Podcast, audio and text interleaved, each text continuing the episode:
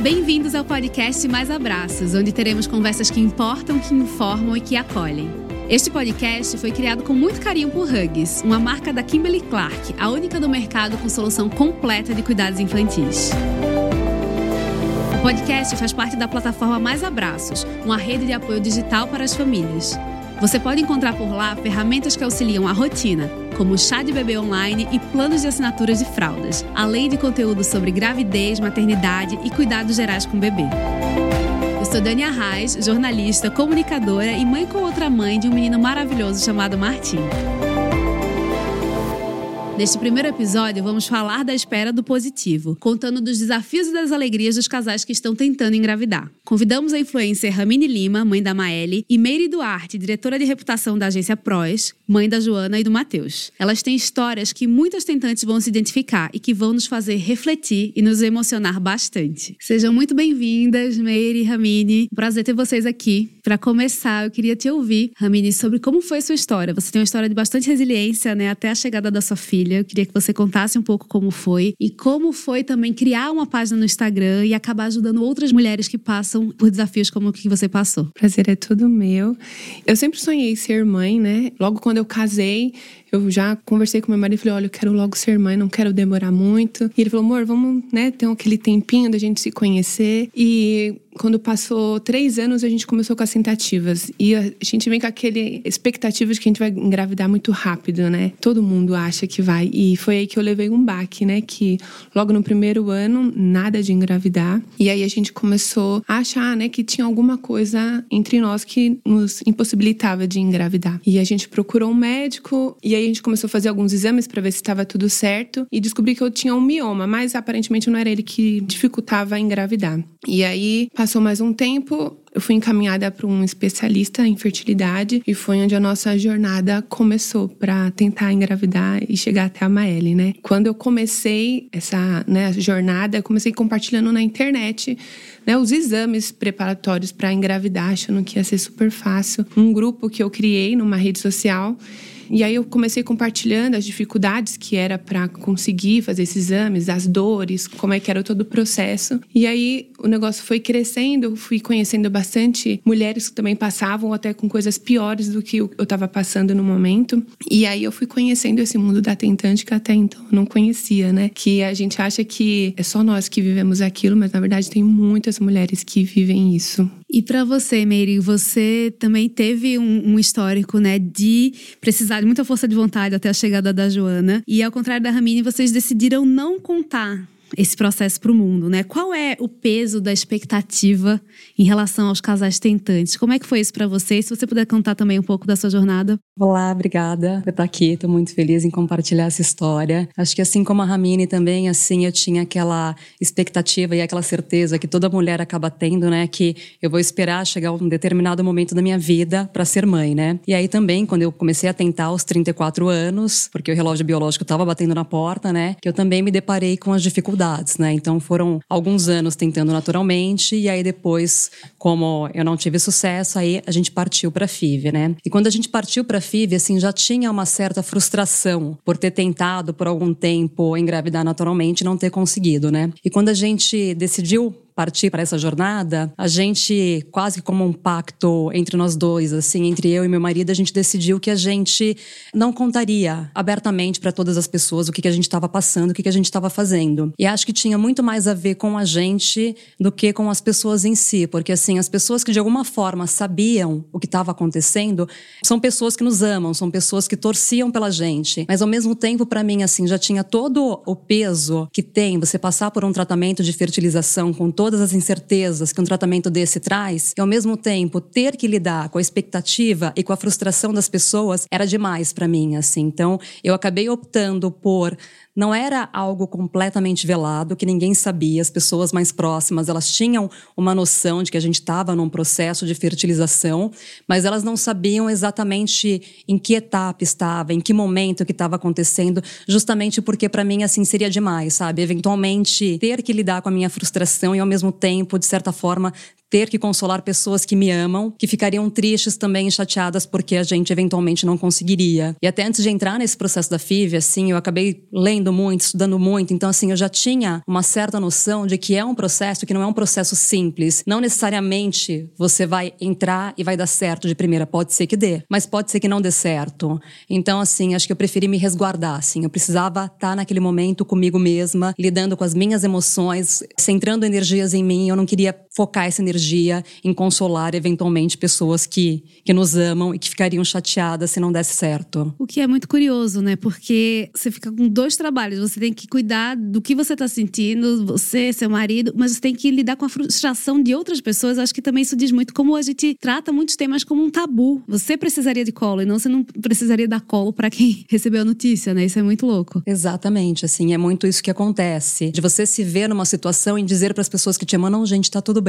A gente vai tentar de novo. A gente vai tentar até onde a gente acreditar que faz sentido pra gente e estamos confiantes que vai dar certo, sabe? Então, os papéis se invertem mesmo numa situação como essa, assim, porque é você que tá no processo, você tá vivendo aquilo. E as pessoas que estão de fora, elas não têm a dimensão real da intensidade que é tudo aquilo. Então, você se vê mesmo numa situação de dizer para as pessoas: vem aqui que eu vou dar colo para você. No momento em quem precisa de colo é você. E como foi esse processo para vocês? Quanto tempo durou para cada uma de vocês? Quantas tentativas? Como foi passar por o processo? Quais foram os pontos altos e baixos? E como é que vocês fizeram para seguir tentando? Bom, demorou sete anos para eu conseguir. Durante esses sete anos, eu precisei fazer uma cirurgia para tirar o mioma, porque não encontravam nada, né? Tanto em mim como no meu esposo, não encontravam nada que pudesse impedir a gente de engravidar. Então, tirei o mioma, como o povo fala, caçando pelo em ovo, né? Me deu mais um ano, nada de engravidar. E aí, até que o médico falou assim: olha, vamos para fertilização, porque não tem mais outro caminho a seguir, né? E aí, a gente fez duas fertilizações. Eu tinha três embriões e o meu corpo não correspondeu muito bem, né? E aí, aí a gente colocou dois embriões e não deu certo. E aí foi aquele luto que eu vivi, porque eu achava que ia dar certo, né? Eu tinha certeza. Eu foquei muito no médico de quem estava cuidando, sabe? E eu falava assim, vai dar certo e tal. E aí quando eu recebi o negativo foi bem difícil. E aí no mesmo mês o médico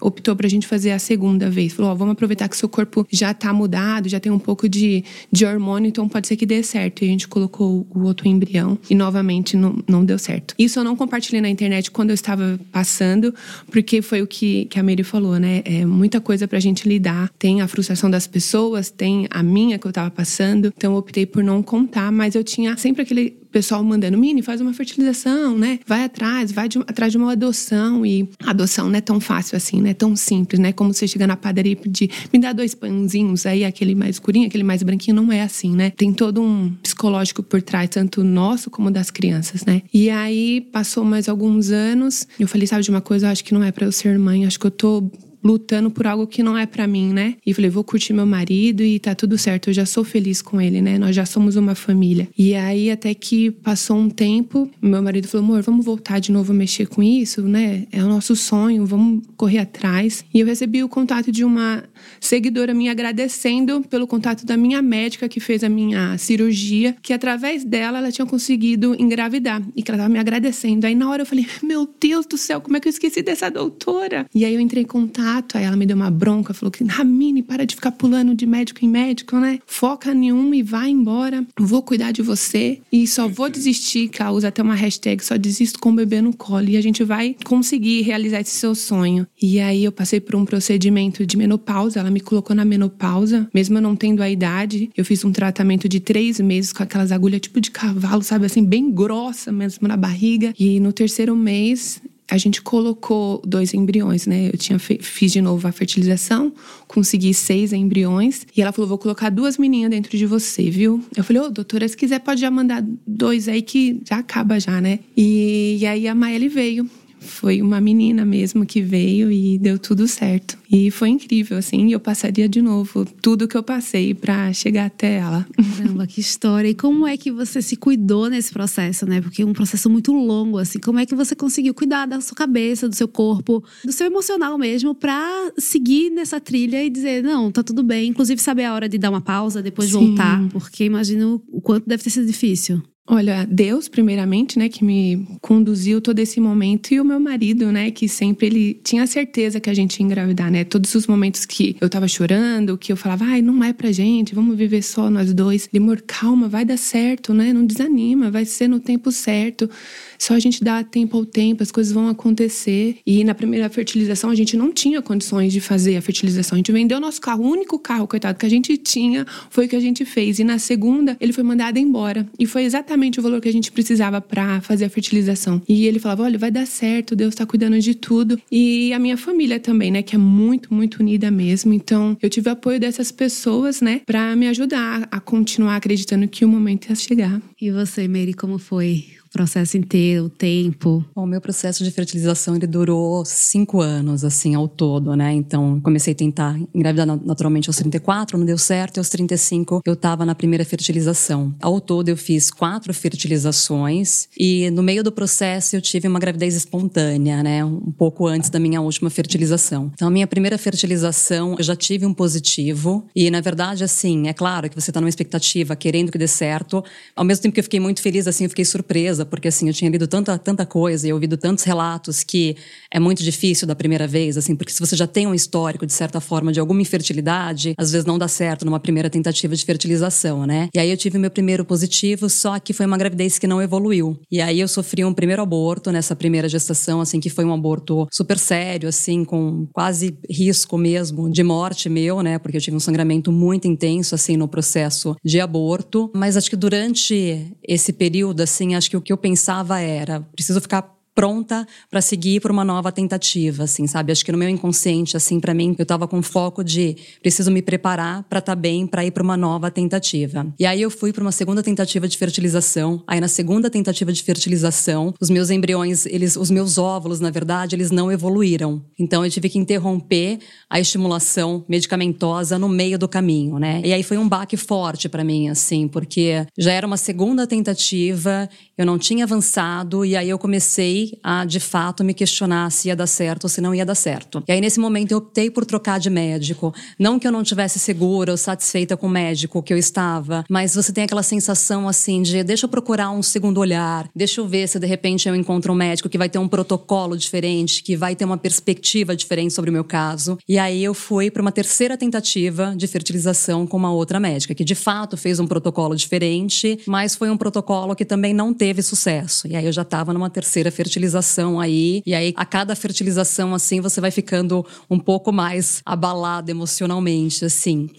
Depois da terceira fertilização, assim, passaram-se alguns meses e do nada eu engravidei. Engravidei naturalmente, assim, e para mim aquilo foi um grande milagre, assim, sabe? Para mim era quase como se fosse uma resposta do meu corpo dizendo: "Não, você é capaz de engravidar". E aquela gravidez para mim assim foi super emocionalmente importante, assim, tanto pelo fato de voltar a acreditar no meu corpo, voltar a acreditar na minha capacidade de gerir, né? Mas ao mesmo tempo, para tomar um fôlego, né? Para poder falar, não, ok, eu posso ser mãe. E aí, na oitava semana de gravidez, eu fui numa consulta e a médica identificou que não tinha mais batimentos cardíacos no embrião. A gente já tinha passado por algumas consultas e alguns ultrassons com batimentos cardíacos e tudo mais, assim, então tudo isso vai aumentando a sua expectativa, assim, vai, vai te dando aquela certeza de que finalmente deu certo, assim, agora a gente conseguiu. E aí, na oitava semana, a gente ficou sabendo que era uma, mais uma gravidez também não evolutiva.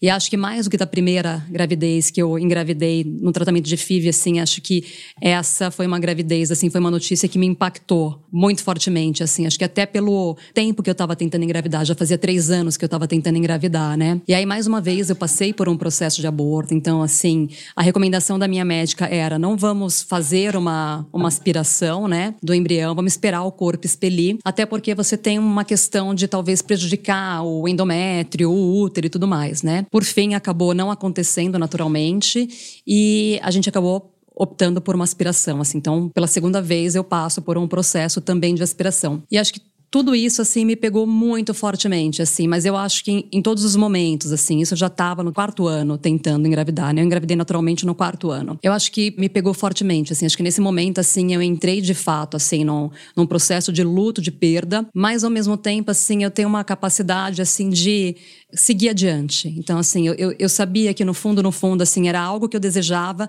mas ao mesmo tempo eu desejava continuar sendo feliz, assim. Eu não queria que aquilo determinasse a minha felicidade, determinasse o meu brilho, determinasse a minha luz, assim.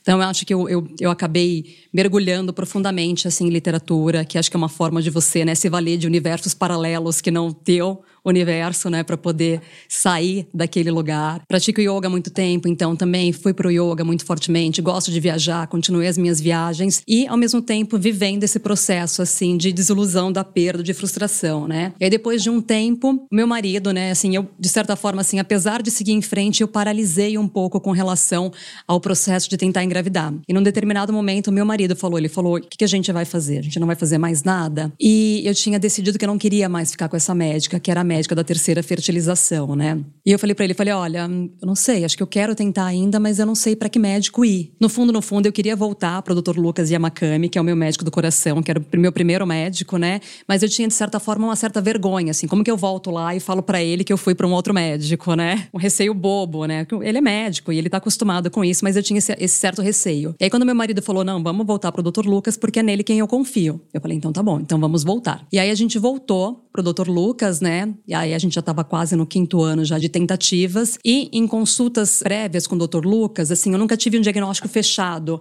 mas ele tinha uma suspeita que a minha questão era a qualidade de óvulos. Ele falou, Meire, talvez você tenha que pensar numa ovo doação. E durante todo o processo, assim, era um assunto que vinha à minha cabeça, mas ao mesmo tempo eu não me sentia preparada para isso, né? E aí na primeira consulta com ele, assim, eu relatei tudo o que tinha acontecido, da minha nova tentativa, da minha gravidez espontânea e tudo mais. Ele falou, ele falou, Meire, assim, tudo indica, por tudo que a gente viu aqui até agora que é uma questão ovular mesmo, assim. Eu preciso que você pense se você quer dar um passo adiante e eventualmente partir para uma ovo doação. E aí eu falei para ele, falei, doutor Lucas, assim, eu não estou preparada para partir para uma ovo doação, assim, eu preciso encerrar esse ciclo. Meu coração está dizendo que eu preciso fazer uma última tentativa. E se nessa tentativa não der certo, eu vou fechar esse ciclo e a partir daí eu vou pensar num próximo passo. Se vai ser uma ovo doação, se vai ser uma adoção, mas eu não estou pronta ainda emocionalmente para pensar nesse próximo passo. Eu preciso tentar novamente. E aí ele me respondeu: então tá bom, Meire, vamos ouvir seu coração. E aí a gente fez essa tentativa, assim, e foi a minha tentativa de fertilização mais bem sucedida, assim. Eu já estava cinco anos tentando, eu já estava cinco anos mais velha. E nessa tentativa, assim, eu tive a melhor qualidade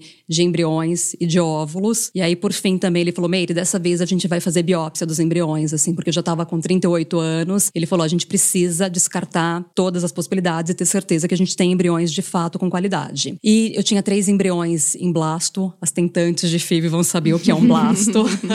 Explica para quem não é tentante de FIV. Eu sei, mas vamos explicar ah, pra vamos galera. explicar. Então, na verdade, assim, quando você faz a fertilização, você fica esperando de cinco a seis dias o embrião se desenvolver. Então, quanto mais dias passam, mais chances você tem de engravidar, porque esse embrião ele tá mais desenvolvido, ele tá mais pronto para de fato conseguir seguir adiante, né? Então, chegar num blasto é o nível máximo assim que você pode chegar num tratamento de FIV. São cinco dias infinitos na vida, gente. Não passa nunca. Não passa nunca, tá? E aí, assim, eu tive três embriões de muito boa qualidade. Ele já tinha dito para mim, a gente vai biopsar. E aí, quando a gente chegou na consulta, eu falei, doutor Lucas, a gente não pode biopsar dois só e deixar um sem fazer biópsia? Porque quando você faz biópsia, você pode perder a qualidade dos embriões. Ele falou, não, Meire, é tudo ou nada. E eu quero fazer biópsia nos três. Falei, então tá bom, doutor Lucas, vamos. Aí ele fez biópsia nos três embriões e aí um embrião foi descartado. De fato, não tinha qualidade, apesar da análise laboratorial dizer que tinha qualidade, na biópsia não tinha. E aí ficaram dois embriões. E aí, quando você faz biópsia, você sabe qual é o sexo, né? Então eu sabia que era um menino e uma menina. e aí vamos para a primeira transferência. Aí, quando chegamos na primeira transferência, a enfermeira perguntou: Você quer saber qual é o sexo? Eu falei: Não quero saber qual é o sexo.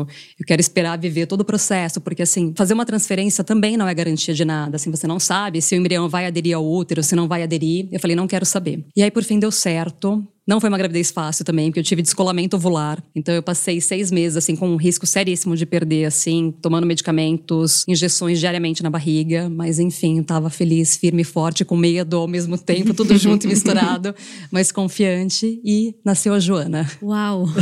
a vida da tentante é uma montanha russa, né?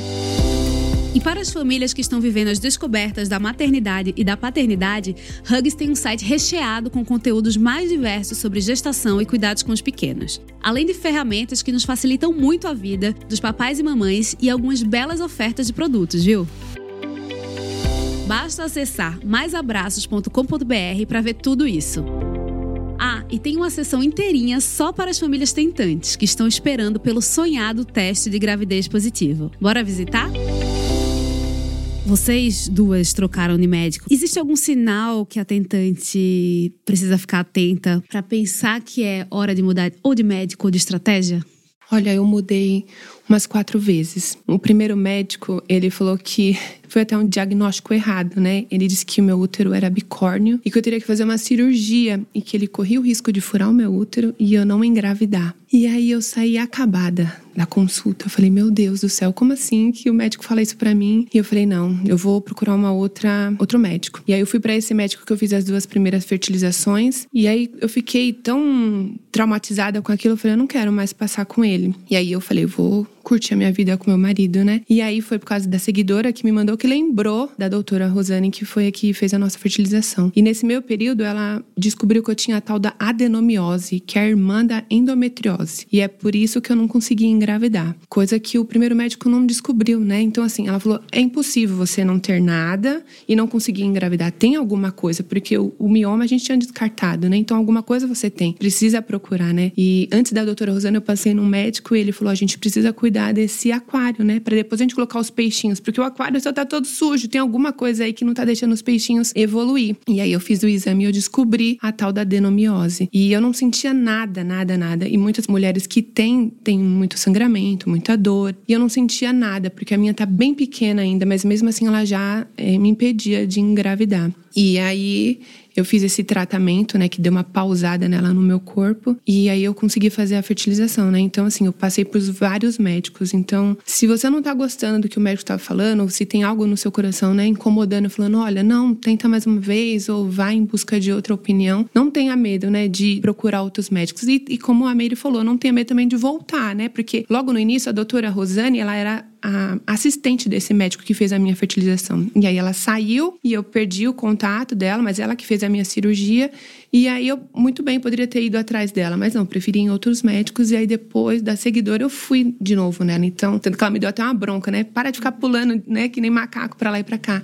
Então não, não precisa ter medo, né? De mudar quantas vezes forem preciso para você ter uma opinião que você fala, ah, não, acho que é isso mesmo e eu vou seguir por esse caminho. Tem que ter segurança, né, no sim, processo, sim, porque já é tão incerto tudo. Demais. Meire, você passou por essa aspiração, né, na maternidade para remover né, essa gestação mal sucedida e foi num lugar onde as mulheres vão para ter filho, assim. Você pode contar um pouco dessa experiência, você se sente à vontade para dizer? Eu acho que isso conversa um pouco como às vezes falta um olhar mais humanizado, né, nesse processo inteiro. Eu acho que são muitas pessoas passando e parece às vezes que é assim, ah, mais uma história, mas como é que pode haver mais acolhimento para essa saga das tentantes? Eu acho que esse é um ponto super importante, assim, é, é um tema sensível, mas acho que é um tema necessário, assim, sabe, para trazer luz e ao mesmo tempo para trazer uma reflexão para os médicos, né? Porque eu passei por dois abortos, né? E no primeiro aborto, na verdade, assim, eu acabei parando na emergência que fica a um quilômetro da minha casa, mas muito por uma questão mesmo de desespero do meu marido naquele momento, assim, porque eu estava com um sangramento muito forte, convulsionei, desmaiei, enfim, então ele precisava tomar uma atitude muito rápida. Mas eu diria assim que apesar de muito desconfortável, assim, acho que que esse primeiro momento ali, ele foi menos traumático do que do meu segundo aborto, né? Mas ainda assim, por mais que eu tivesse ficado, e você fica ali, né? Você tá na, você tá na emergência de uma maternidade, você tá ali junto com outras mulheres que não necessariamente estão passando por um processo de aborto. São mulheres que eventualmente tiveram alguma intercorrência mais simples e precisaram ir para maternidade. Então você tá ali num, num ambiente totalmente materno, num momento em que você sabe que você não é mais mãe, que aquela tua chance foi por água abaixo, você entendeu? Mas nesse primeiro momento, assim, eu tava talvez um pouco desconectada por conta do sangramento, por conta do desmaio, por conta de tudo que eu tinha passado, né? Então, acho que foi menos sensível do que foi na segunda vez, assim. Mas ainda assim, eu lembro meses depois, assim, eu tive que. Eu tenho uma amiga que teve bebê e eu voltei na maternidade para visitá-la, assim, sabe? O quanto aquele voltar ali, meses depois, sabe? De ter passado por um processo de aborto ali foi marcante para mim, assim, e foi sensível. Na segunda gestação, que foi a gestação que aconteceu de forma espontânea e não evoluiu, a médica me recomendou, falou: Meire, vamos esperar, né, para ver se você passa por um aborto espontâneo, justamente pra gente não ter que fazer uma aspiração. E aí passou-se um mês e esse aborto espontâneo não acontecia, né? E aí, logo quando aconteceu isso, que eu, que eu soube que a gravidez não era evolutiva, eu acabei agendando uma viagem, assim, sabe? Que de certa forma também, assim, era uma forma de eu espairecer, era uma forma de eu olhar para outros lugares.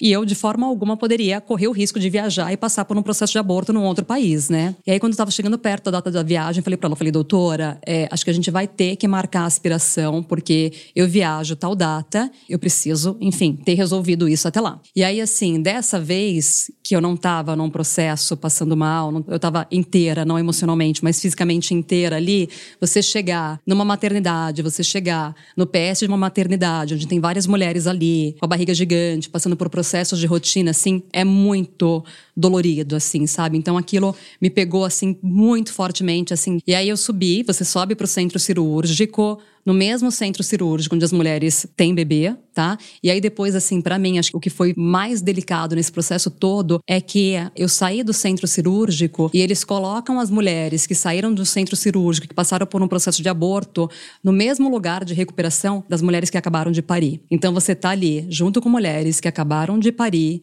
com bebês chorando e você tá ali sangrando de dor, assim, sabe? Pensando que as tuas chances foram todas por água abaixo e você tá no universo ali completamente oposto do lugar que você precisaria estar, tá, sabe? Assim, eu acho que naquele momento, assim, e foi um momento no pós, é, no pós-operatório, ali no centro cirúrgico, assim, que me pegou demais emocionalmente, assim. Foi um momento que doeu profundamente, assim, que eu chorei mesmo profundamente. Você tá ali, sabe, vivendo naquela dualidade da vida, sabe? Assim, a vida e a morte. Muitas pessoas vivendo ali, sabe, o, o milagre da vida, a chegada do seu maior sonho e você vivendo ali a tua maior frustração, assim. E aquilo depois, assim, ficou como uma reflexão muito forte na minha cabeça, assim, como falta a sensibilidade dos médicos de pensarem, esse não é o lugar. Talvez, assim, eu imagino que seja um protocolo padrão dos médicos levarem mulheres que precisam fazer uma aspiração para maternidades. Talvez por uma questão de estrutura, talvez por uma questão de, de estar no universo que é o um universo relacionado à maternidade. Mas eu acho que é de uma insensibilidade ímpar, assim. Acho que talvez eles nunca pararam para pensar o impacto que isso tem emocionalmente numa mulher que está passando, talvez pelo pior momento da vida dela, assim. Então é algo muito delicado, assim. E é algo que eu acho que eu gostaria muito que os médicos repensassem.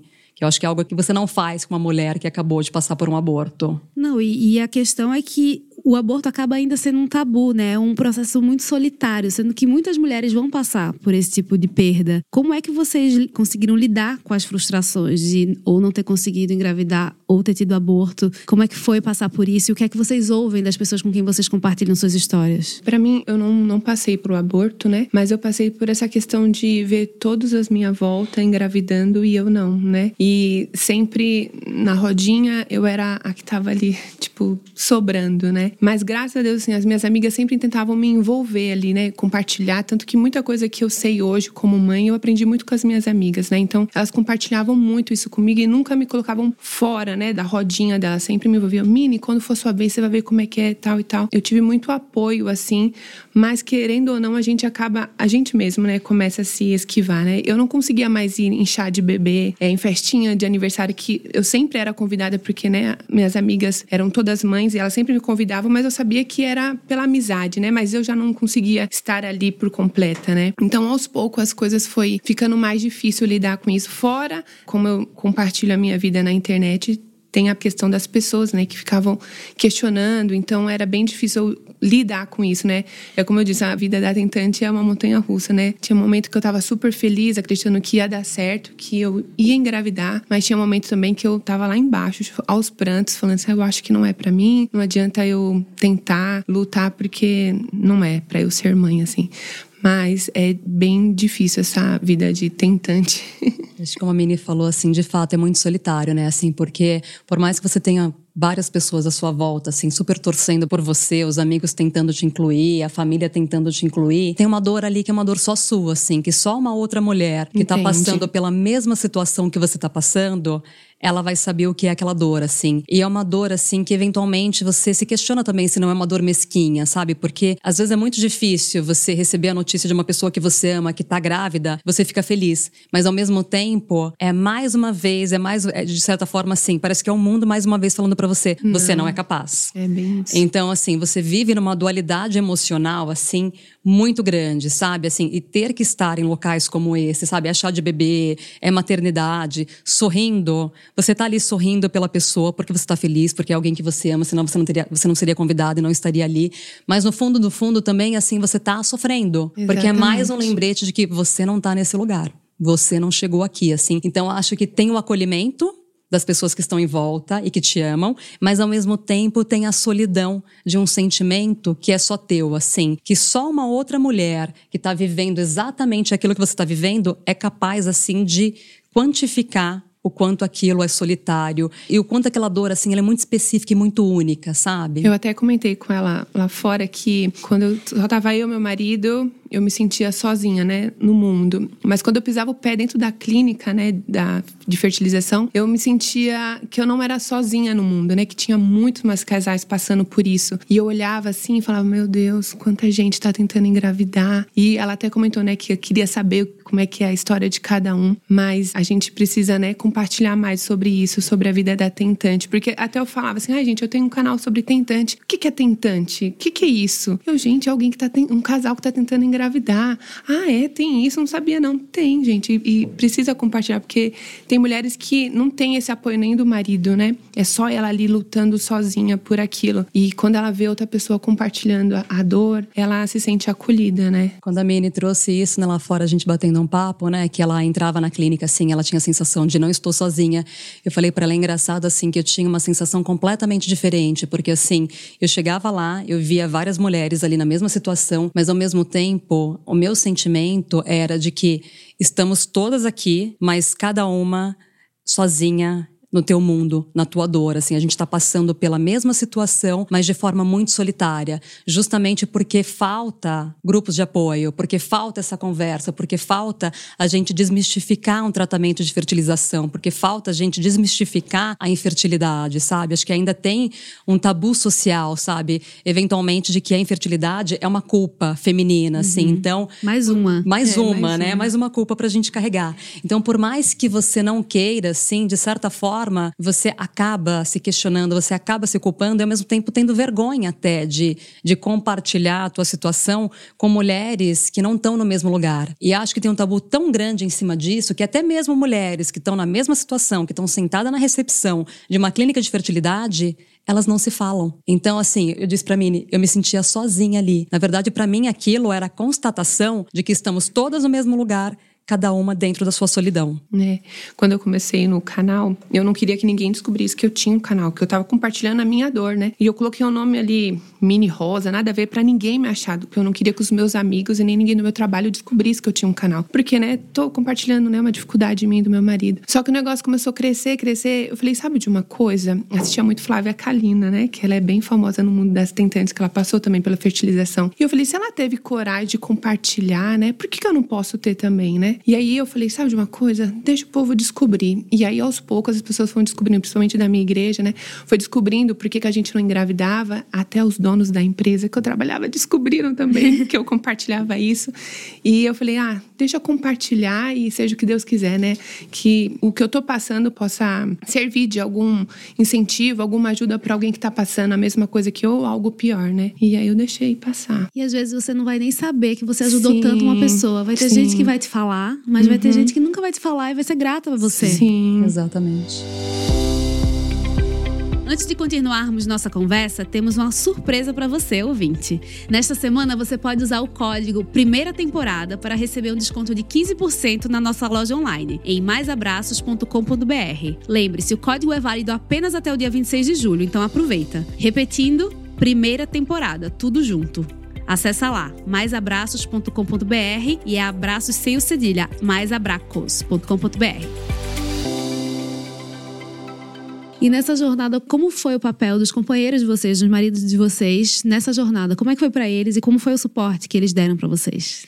Eu acho que no meu caso, assim, o Rogério foi meu porto seguro desde sempre, assim. Ele não tinha um super sonho da paternidade, como o marido da Mini, né? Tinha, mas ele estava sempre muito do meu lado, assim. Ele sempre dizia: Olha, eu tô super feliz, só nós dois, tá tudo bem, mas se é algo que você quer, a gente tá junto, assim. Então ele esteve, assim, em todas as consultas, em todos os ultrassons, é, aplicou todos os medicamentos, assim, me deu todo o apoio e suporte emocional que eu precisava, assim. Então acho que eu não teria, talvez, ido tão longe, assim, nessa jornada, talvez eu não tivesse tivesse chegado onde a gente chegou com dois filhos, assim, se eu não tivesse ele ao meu lado, assim. Então, eu acho que foi essencial, até porque, assim, a gente optou por manter muito mais entre nós, assim. Se ele não tivesse 100% do meu lado, assim, acho que eu não conseguiria ter encarado tantos altos e baixos, assim, no tratamento e ter seguido adiante, assim. Então, ele foi meu porto seguro o tempo todo. O Roberto foi a mesma coisa. Ele que segurou as pontas, porque, por mim, nossa, eu sou a que mais né, fica emotiva, a que mais se abala e ele sempre ali firme e forte, acreditando que o nosso momento ia chegar, né?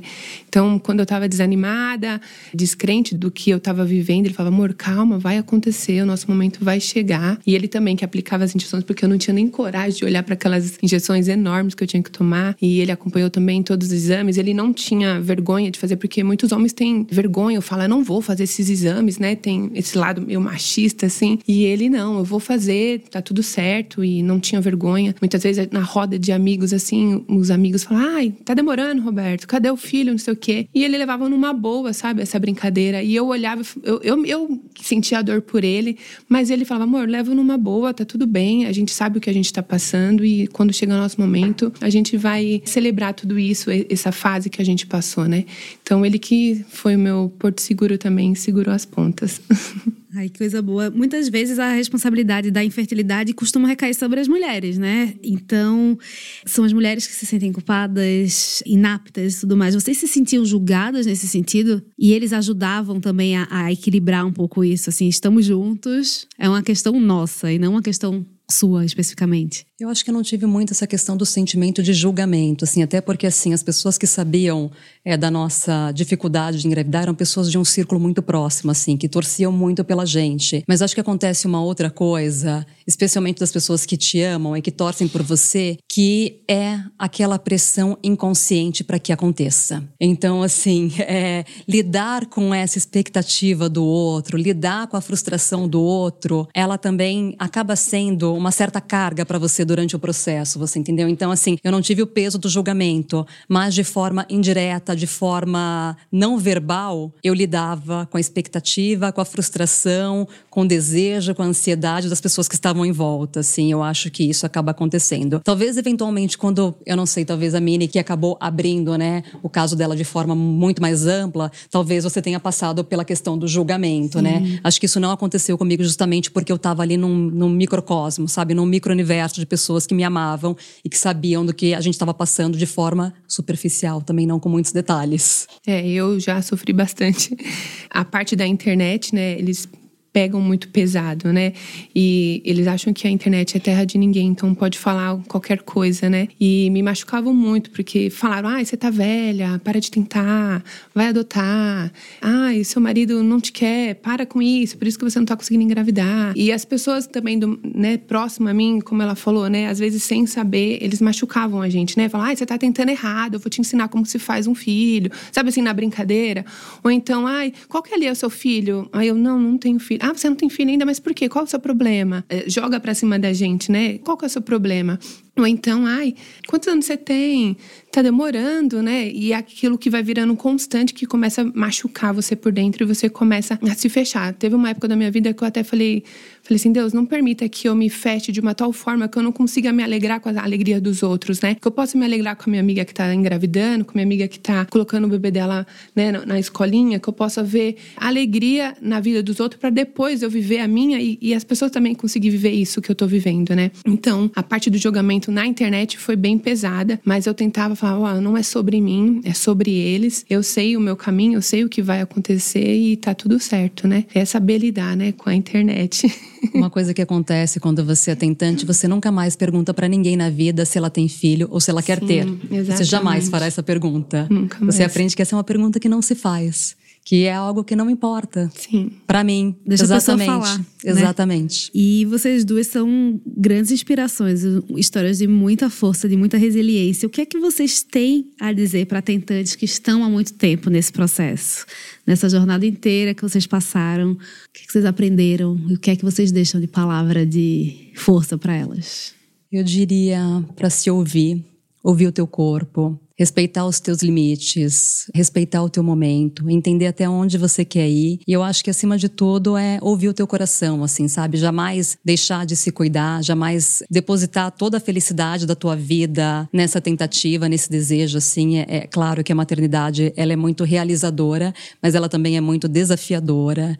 E abrir também as possibilidades, assim, encontrar um momento no qual de repente você entende que você não é capaz, talvez, de ter uma maternidade por vias naturais, mas existem outras formas de, de, de maternar, sabe? Seja pela adoção, seja pela ovo doação. Então, assim, eu acho que se cuide acima de tudo, assim, acho que só se cuidando, só se gostando, só olhando para o que você gosta, se mantendo bem, você vai ser capaz, assim, de seguir adiante e de entender até onde você pode ir, até onde você quer ir, assim, e escutar o seu coração, acho que é o caminho para você enfim, chegar onde você quer chegar. Seja ser mãe ou seja desistir da maternidade, seja lá o que for, que faça sentido para você naquele momento da sua vida. Lindo. Eu uso uma frase no meu perfil que chama Um dia a sua espera encontra com a sua promessa. Eu demorei sete anos para encontrar com a minha promessa e valeu a pena porque eu amadureci muito. Ai, vou chorar, gente. eu amadureci muito. Eu aprendi a ter empatia com o outro. Eu aprendi, como a Mary falou, a saber o que eu devo e o que eu não devo falar, né? Até onde eu devo me permitir, né? Entrar na vida do outro, né? E que às vezes uma palavra pode colocar o outro lá em cima, mas como pode derrubar, né? Um casal que está passando por um momento difícil. Então, o que eu digo é: não desista, a vida é feita de propósitos e cada um tem o seu propósito. Pode ser que o seu não seja realmente de ser mãe, mas com todo esse trajeto, né, que você está passando, algo quer te falar, né? Seja para te fortalecer em algumas atitudes, para te transformar como mulher, como casal, ou para unir mais ainda o casal, porque durante essa espera eu aprendi a olhar bastante para o meu marido, né? De curtir muito ele, de ouvir outras histórias, porque, né? Eu ouvi histórias de mulheres que não tinham útero, mas que tinham ainda o desejo de ser mãe, né? E eu durante essa espera eu cheguei a um ponto de falar assim: eu não quero mais gerar eu apenas quero ser mãe, independente de, de quem for. Eu só quero transmitir esse amor para uma criança, né? Então, não desista, acredite no seu propósito, porque existe um tempo certo para todas as coisas acontecer e só confia. Confia que vai dar tudo certo. E é isso. Ai, que bonito. E pra gente fechar, Meire, você pode contar como foi a escolha do nome da sua filha, Joana? Posso sim. Quando eu tinha sete anos de idade, eu perdi os meus pais num acidente de carro. E quando eu me vi adolescente, jovem, adulta, no momento em que eu passei a pensar assim que um dia eu pudesse ser mãe assim, eu sempre pensava, acho que no dia que eu tiver uma filha, eu gostaria de fazer alguma homenagem para minha filha assim relacionada ao nome da minha mãe assim. Mas ao mesmo tempo eu não queria nada que fosse muito óbvio, né? E aí, enfim, os anos foram se passando, né? E 12 anos atrás, a minha sogra faleceu, a mãe do meu marido, né? E logo depois que ela faleceu. O meu marido, um dia do nada, chegou para mim assim, a gente não estava nem tentando engravidar ainda. Ele falou, ele falou: "O dia que a gente tiver um filho, eu gostaria que a gente pudesse homenagear a minha mãe". E eu fiquei pensando assim, falei: "Bom, né? Vamos ver assim, não era um nome que eu gostasse muito, assim, que eu quisesse colocar na minha filha, né?". E aí passaram-se alguns anos e um dia do nada, assim, eu sonhei com a minha sogra. E eu sonhei com a minha sogra e basicamente assim foi um sonho muito real assim, que eu virava para ela e falava assim: "Dona Josefa, o dia em que a gente tiver um filho, a nossa filha vai chamar Joana". Aí ela: "Joana, Meire?". Eu falei: "Sim, Dona Josefa, Josefa e Ana, que Ana é o nome da minha mãe". E aí eu acordei e assim que eu acordei, encontrei meu marido, né? Falei para ele assim, falei, já sei qual que é o nome da nossa filha. Aí ele falou: "Ah, é? Qual é?" Eu falei, Joana. Aí ele, Joana? Com uma cara meio assim, né? Acho que não é um nome que eu curto muito. Eu falei para ele, sim, Josefa e Ana. Aí o olho dele encheu de lágrima e nesse dia a Joana nasceu no nosso coração. Ai, que lindo. Ai, gente, eu tô aqui chorando.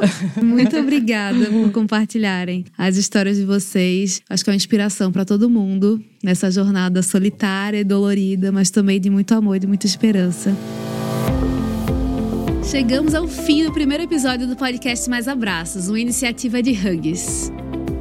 A gente também quer convidar nossos espectadores a participarem de um bate-papo com os nossos convidados do podcast. Vai ser uma conversa com reflexões sobre o tema dessa primeira temporada, numa troca leve e íntima, contando com a participação de vocês. Esse webinar será lançado dentro da plataforma Mais Abraços no dia 17 de agosto. Então vem com a gente porque queremos te ouvir.